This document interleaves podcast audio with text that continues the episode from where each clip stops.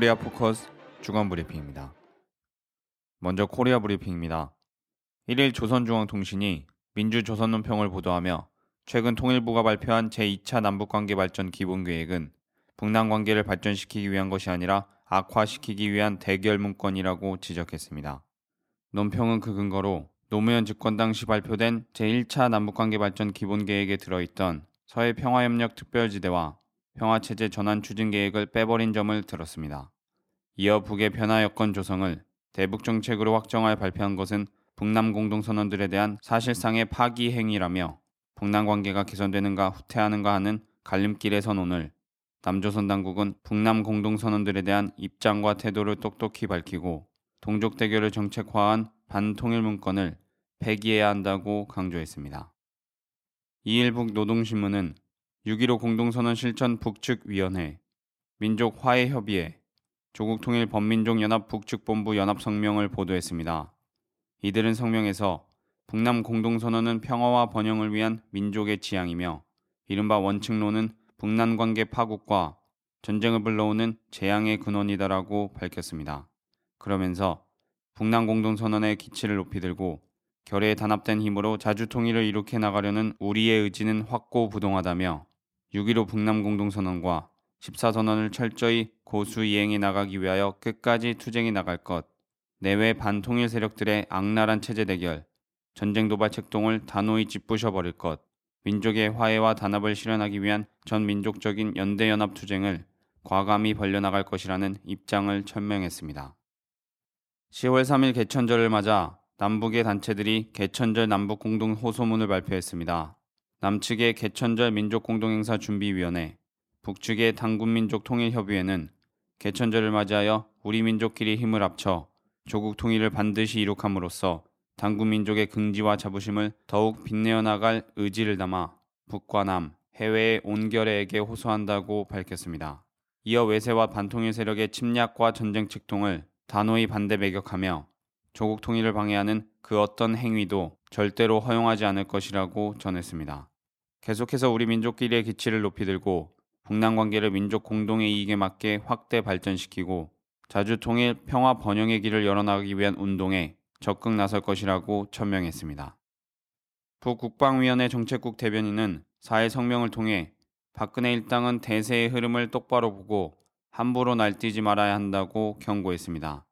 성명은 박근혜도 정치인이라면 세상 만사를 똑바로 가려보고 격에 맞게 입을 놀려야 할 것이라며 이 땅에 태를 묻은 정치인이라면 마땅히 나라의 통일과 평화 번영에 도움이 되는 말을 해야 하며 그렇지 못할 때에는 유신 독재자나 다른 괴뢰 대통령들의 말로를 면치 못하게 된다는 것을 되새길 필요가 있다고 전했습니다. 이어 박근혜와 그 일당은 민족의 지향과 시대의 흐름을 똑바로 보고 경거망동하지 말아야 한다고 지적하고 핵탄을 적재한 항공모함 타격단을 비롯해 침략자들의 핵타격 수단을 빈번히 끌어들여 동족을 위협하고 삐라살포와 같은 반공화국 심리전에 하루가 멀다 하게 매달리는 그 자체가 더는 용서받을 수 없는 반역 행위라고 비난했습니다. 4일 조선중앙통신은 논평을 통해 납치 문제 해결이 없으면 북일 국교 정상화는 있을 수 없다며 아베 신조 일본 총리가 유엔 총회에서 성폭행 범죄 예방과 피해 입은 사람들에 대한 물심양면의 지원 발언에 대해 강력히 비난했습니다. 또 이것은 납치 범죄, 성노예 범죄의 본산인 일본의 추악한 정체를 가리우고 어지러운 과거에 대한 청산을 회피하려는 간특한 술책이라고 밝혔습니다. 계속해서 조율 관계에서 기본은 과거 청산이라는 것을 똑똑히 명심하고 성노예 범죄를 비롯한 지난날의 모든 범죄들에 대하여 한시바비 그리고 철저하게 사죄 배상해야 한다고 강조했습니다. 이어서 남코리아 브리핑입니다. 미남이 북의 핵무기 사용 징후를 포착하면 가용 전력을 총동원해 선제적으로 대응하는 맞춤형 억제 전략을 수립했습니다. 또 2015년 12월로 예정된 전시작전 통제권 전환 시기의 재연기 논의 필요성에 합의했으며 전환 시기와 조건 등을 내년 상반기까지 결론 내기로 했습니다.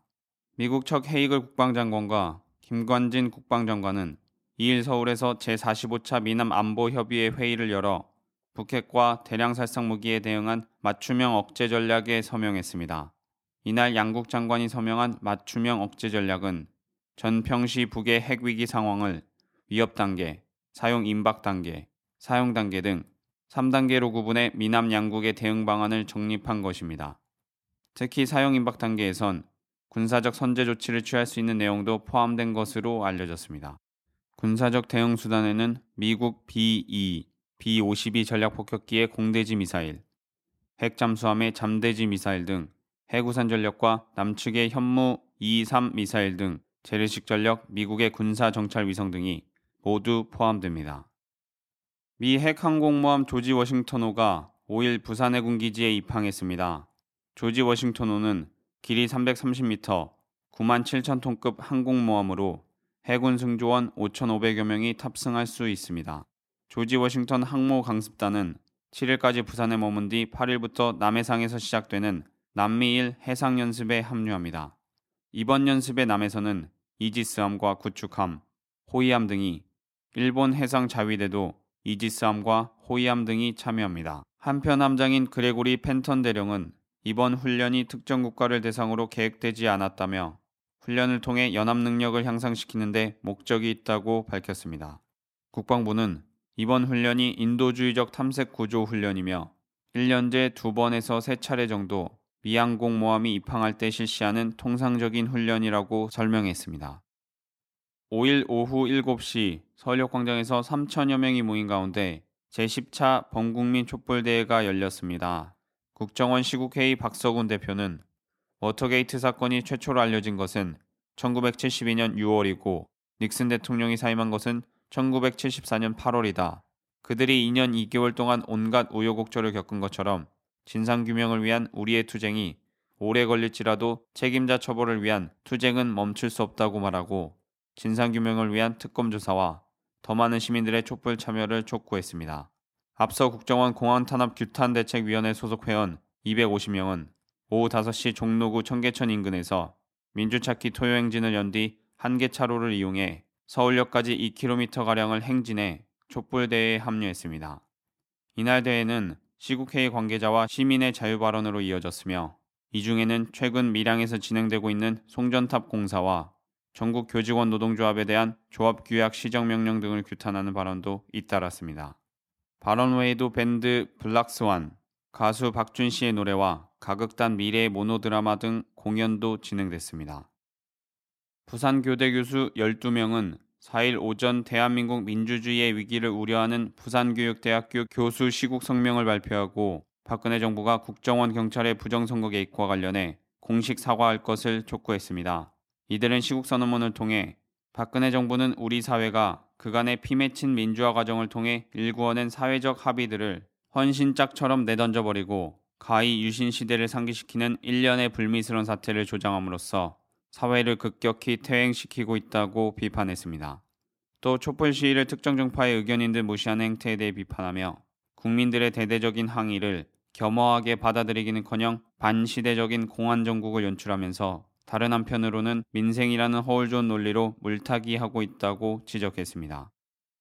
14선언 6주년이었던 지난 4일 자주통일과 민주주의를 위한 코리아 연대는 코리아 반도의 정세는 상반기 내내 전쟁 직전의 위험천만한 상황까지 갔다가 아슬아슬하게 대화 국면으로 전환된 지 불과 몇 달도 되지 않았는데 어느새 또다시 언제 어디서 전쟁이 터질지 모르는 일촉즉발의 위기 상황으로 치닫고 있다고 전하고 14선언에 조국의 평화, 번영, 통일을 위한 구체적이고 합리적인 방안들이 전면적이고 체계적으로 제시되었다고 밝혔습니다. 그러면서 박근혜 정권은 더 늦기 전에 평화적으로 코리아의 번영과 통일을 이룩하는 유일한 길인 14선언을 지지하고 이행하는 결단을 내려야 한다며 박근혜 정권이 14선언을 무시하거나 반대한다면 국부전을 비롯한 전면적인 제2의 코리아전이 벌어진다는 것을 상기해야 할 것이라고 경고했습니다. 경남 밀양에서 한국전력의 송전탑 공사가 126일 만에 재개된 지난 2일부터 주민과 대책위 관계자, 경찰이 충돌하면서 부상자가 속출하고 있습니다. 공사재개 이틀째를 맞은 3일, 한전은 단장면 고래리와 부북면 위양리 등 다섯 곳에서 작업을 강행했습니다. 이 과정에서 자재 야적장 울타리를 뚫고 난입한 환경단체 회원 등 7명이 연행되고 단식 농성하던 주민이 탈진해 병원으로 실려가기도 했습니다. 송전탑 건설에 반대하는 주민들은 공사 재개와 경찰 봉쇄에 맞서 농성과 현장 진입 등을 이어가고 있습니다. 공사가 재개된 단장면 바들이 89번 송전탑 입구에서는 주민 9명이 쇠사슬로 서로의 목을 감고 농성을 진행하고 있습니다. 밀양 송전탑 공사 현장이 급박하게 돌아가면서 환경단체와 주민, 종교계는 단식 농성에 돌입했습니다. 지수걸 공주대 역사교육과 학과장은 온라인 게재글을 통해 9월 초 교과서가 처음 공개됐을 때 교학사판 한국사를 머리말부터 천천히 훑어봤다. 문제가 많더라. 이 지경일 줄 몰랐다고 말했습니다. 교학사 교과서의 독재미화 논란에 관해서도 현행 교육과정은 그 한계에 대한 주체적이고 비판적인 이해를 강조하고 있지만 교학사 교과서는 너무나도 성취 중심, 그것도 이승만 박정희 등 몇 명의 치중한 성취 중심의 역사를 강조하고 있다고 지적했습니다. 이어 우리나라나 우리 민족의 관점에서 한국사를 역사를 쓴 것도 아니고 그렇다고 대한민국 국민이나 시민적 관점에서 한국사를 쓴 것도 아닌 그야말로 오가 잡탕이라고 지적했습니다. 1일 구속된 진보당 김홍렬 경기도당 위원장, 김근래 경기도당 부위원장, 조양원 사회동향 연구소 대표가 구속과 접견 제한 조치에 항의하며 단식에 돌입했습니다. 진보당 이수정 부대변인은 일 논평을 통해 이같이 밝히고 압수수색을 받은 후 소환 조사까지 마친 상황에서 특별한 변화가 없는데도 한 달이나 지난 후에 구속을 강행하는 것은 부당한 처사라고 강조했습니다. 또 변호인 직계 가족을 제외한 지인 접견 제한 조치는 심대한 인권 침해라며 한 달 전 구속된 4인에 대한 접견 제한 조치가 풀린 상태에서 이제와 새삼스럽게 접견을 다시 제한한다는 것은 일반인 접견을 막고 회유와 설득으로 자신들에게 유리한 진술을 받아내려는 목적에 불과하다고 지적했습니다. 국가정보원 내란음모 정치공작 공안탄압 규탄 대책위는 1일 미국 지식인 57명이 남코리아 내 정치 탄압을 즉각 중단하라는 제목의 성명서를 발표했다고 밝혔습니다. 노암 촘스키 MIT대 교수 등은 성명을 통해 박근혜 대통령의 집권여당 새누리당과 정보원은 정치권에서 진보적인 목소리를 축출하기 위한 마녀 사냥에 주력하고 있다고 지적했습니다. 국가보안법은 현재도 정보원 개혁을 요구하는 정당을 탄압하는 무기로 쓰이고 있으며 국내 문제에서 여전히 정보원이 개입할 수 있는 허울 좋은 명분을 제공하고 있다고 강조했습니다. 계속해서 이들은 어렵게 이루어낸 남코리아의 민주주의를 파괴하는 것은 용납될 수 없다며 거짓 혐의로 체포된 이석기 의원 및 진보당 인사들을 석방할 것, 지난 6월에 체포된 범민련 소속 통일운동가들을 석방할 것, 이석기 의원을 해임하려는 모든 조작들을 중단할 것, 진보당을 해산하려는 모든 시도들을 중단할 것, 탄압의 수단으로 전락한 국가보안법을 철폐할 것, 정부원의 내정 개입 및 민간인 사찰을 즉각 금지할 것, 대선 개입 및 증거 조작의 정보원 책임자를 조사하고 법대로 처벌할 것 등을 요구했습니다. 한국갤럽이 4일 발표한 여론조사 결과 박근혜 대통령 국정수행 지지율이 56%로 나타났습니다. 추석 연휴 직전 지지율 67%에 비해 11% 하락한 수치로 한국갤럽은 지난주에 이어 복지공약 후퇴 논란이 지지율에 좋지 않은 영향을 미친 것으로 보인다고 분석했습니다. 잘못하고 있다는 응답은 34%로 전주 대비 5%가 상승했고 부정평가 이유로는 공약 실천 미흡이라는 응답이 가장 많았습니다. 여론조사는 9월 30일부터 10월 2일 1021명의 성인을 대상으로 실시됐고 표본 오차 플러스 마이너스 3.1%포인트 95% 신뢰 수준입니다. 끝으로 국제 브리핑입니다. 미국 존 케리 국무장관은 3일 도쿄 미일안전보장협의위원회를 개최한 뒤 공동 기자회견에서 북이 비핵화를 결심하고 이를 위해 정통성 있는 협상에 나선다면 우리는 대화할 준비가 돼 있으며 북코리아와 불가침 조약을 체결할 준비도 돼 있다고 밝혔습니다. 또 북이 비핵화에 나선다면 육자 회담 참가국들은 다시 북과 대화하고 평화적인 관계를 맺을 준비가 돼 있으며 북의 정권을 교체하려는 것이 아니라는 점을 분명히 해왔다고 강조했습니다. 이어 북이 코리아 반도 비핵화에 대한 협상을 시작한다는 점을 분명히 한다면 미국은 협상에 나설 준비가 돼 있다는 점을 북은 이해할 필요가 있다고 밝혔습니다. 다만 그는 우리는 과거처럼 양보와 합의, 파기를 거듭하고 핵 프로그램이 계속되는 협상의 악순환에 빠지지 않겠다는 점을 분명히 말해왔다고 말했습니다. 영국 런던에서 북의 이용호 외무성 부상과 미국의 보스워스 전 특별대표 등 코리아 반도 전문가들이 참석한 민관 세미나에서 현지 시간 2일 양측은 북핵 문제를 대화로 풀 수 있다는 공감대를 확인했다고 미국 측 참석자가 밝혔습니다. 보스워스 전 특별대표는 6자회담 재개 문제는 정부 차원의 일인 만큼 알 수 없지만 북이 이번 접촉에서 6자회담 재개에 강한 의지를 보였다며 대화를 통해 북핵 문제를 해결할 수 있다는데 공감대가 마련됐다고 전했습니다. 미 사회과학원 동북아 안보협력 프로젝트 리언 시걸 국장은 북핵 문제를 푸는 방법은 현실적으로 대화밖에 없으며 방법 면에서는 다양한 가능성이 열려 있다고 말했습니다. 이번 런던 북미 대화는 지난달 베를린에서 개최된 비공식 민관 접촉에 이은 후속 일정이며 외교 전문가들은 북의 비핵화 의향을 타진하려는 미국의 의도가 담긴 것으로 보고 있습니다. 스위스 정부가 의회에 2008년 대북 지원 중지 결의에도 불구하고 대북 지원을 이어나가고 있다고 1일 스위스 일간지 타게스안차이거가 보도했습니다. 대북 지원 사업을 담당하는 스위스 개발협력처가 2008년 이후 2011년부터 올해까지 3년간 지원한 그 규모는 2226만 프랑, 약 264억 원으로 올해는 약 757만 프랑을 지원했으며 이는 개별 국가 중 가장 큰 규모로 알려졌습니다. 스위스 정부의 대북 지원에 대해 의회의 일부 반발이 일어나는 가운데 피레르 알랭 엘칭거 개발협력처 대변인은 미국의 소리와 인터뷰에서 개발협력처가 다른 나라에서와 마찬가지로 북코리아에서 현대적인 인도주의 지원을 펼치고 있으며 이는 긴급 상황이 아닌 때에도 지원을 한다는 뜻이라고 밝히고 식량, 식수, 위생 등의 분야에서 북코리아의 가장 취약한 주민들의 인도주의적 필요를 채워주고 있다고 말했습니다. 지난 1일 제68차 유엔 총회 전원회의 연설에서 북 유엔 대표 박기련 외무성 부상이 국제사회 일원으로서 조선반도의 정세를 안정적으로 관리해 나가며 세계 평화와 인류 공동의 번영을 이룩해 나가는 데서 책임과 역할을 다할 것이라고 밝혔습니다. 박 부상은 국제관계에서 평화와 안전을 위협하는 특정 국가의 강권과 전횡이 배격되어야 하며 주권 평등의 원칙에 기초한 국가들 사이에 진정한 협조와 발전이 이룩되어야 한다고 강조했습니다.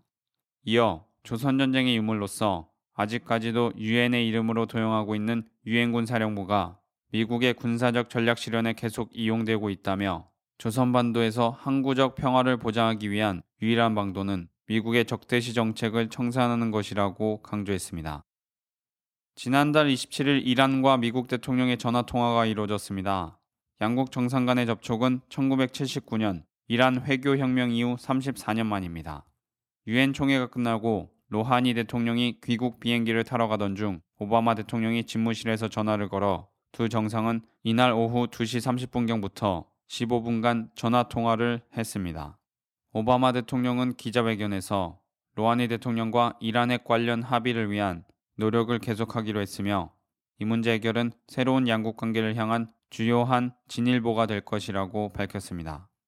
로하니 대통령은 트위터에 두 정상이 핵 이슈를 신속하게 풀기 위한 정치적 의지를 서로 표현했다고 전했습니다.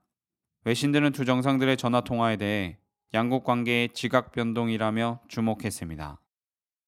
이스라엘 베냐민 네타냐후 총리가 현지 시간 1일 68차 유엔 총회에서 이스라엘은 이란의 핵무기 보유를 허용하지 않을 것이라며 만약 이스라엘이 혼자 서야만 하는 상황이 된다면 이스라엘은 홀로 서겠다고 말했습니다.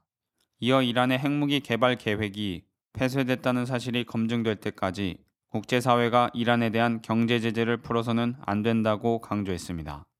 한편 모셰 얄론 이스라엘 국방장관은 2일 이스라엘 북부 군기지를 방문한 자리에서 로하니의 달콤한 말과 함께 이란은 아프가니스탄과 이라크에서 테러 활동을 벌이고 레바논 헤즈볼라의 재정과 무기, 훈련을 지원하고 있으며 원심 분리를 계속해서 돌리고 있다고 말했습니다. 얄론 장관은 미국과 대이란 정책에 이견이 있다는 점을 밝히고 우리는 이란 핵 프로그램을 어떻게든 저지해야 한다고 강조했습니다. 코다다드 쉐이피 유엔 주재 이란 부대사는 이스라엘의 단독 행동에 대해 이란은 이스라엘의 공격을 스스로 방어할 준비가 되어 있다고 밝혔습니다. 또 무함마드 자바드 자리프 이란 외무장관은 1일 이란 국영 TV에 출연해 우리는 네타냐후가 이란 핵 프로그램의 의도에 관해 거짓말을 하고 속임수를 쓴 것 외에 본 게 없다며 국제사회는 이러한 거짓말이 반복되는 것을 용납하지 말아야 한다고 언급했습니다. 미국 정치권이 2014 회계연도 예산안을 놓고 대치를 이어간 끝에 1일부터 연방정부가 17년 만에 일시적 정부 폐쇄에 들어갔습니다. 상원을 주도하는 민주당과 하원을 주도하는 공화당이 서로의 새 예산안을 고집하며 처리 시한을 넘겨 정부 셧다운을 초래한 것입니다.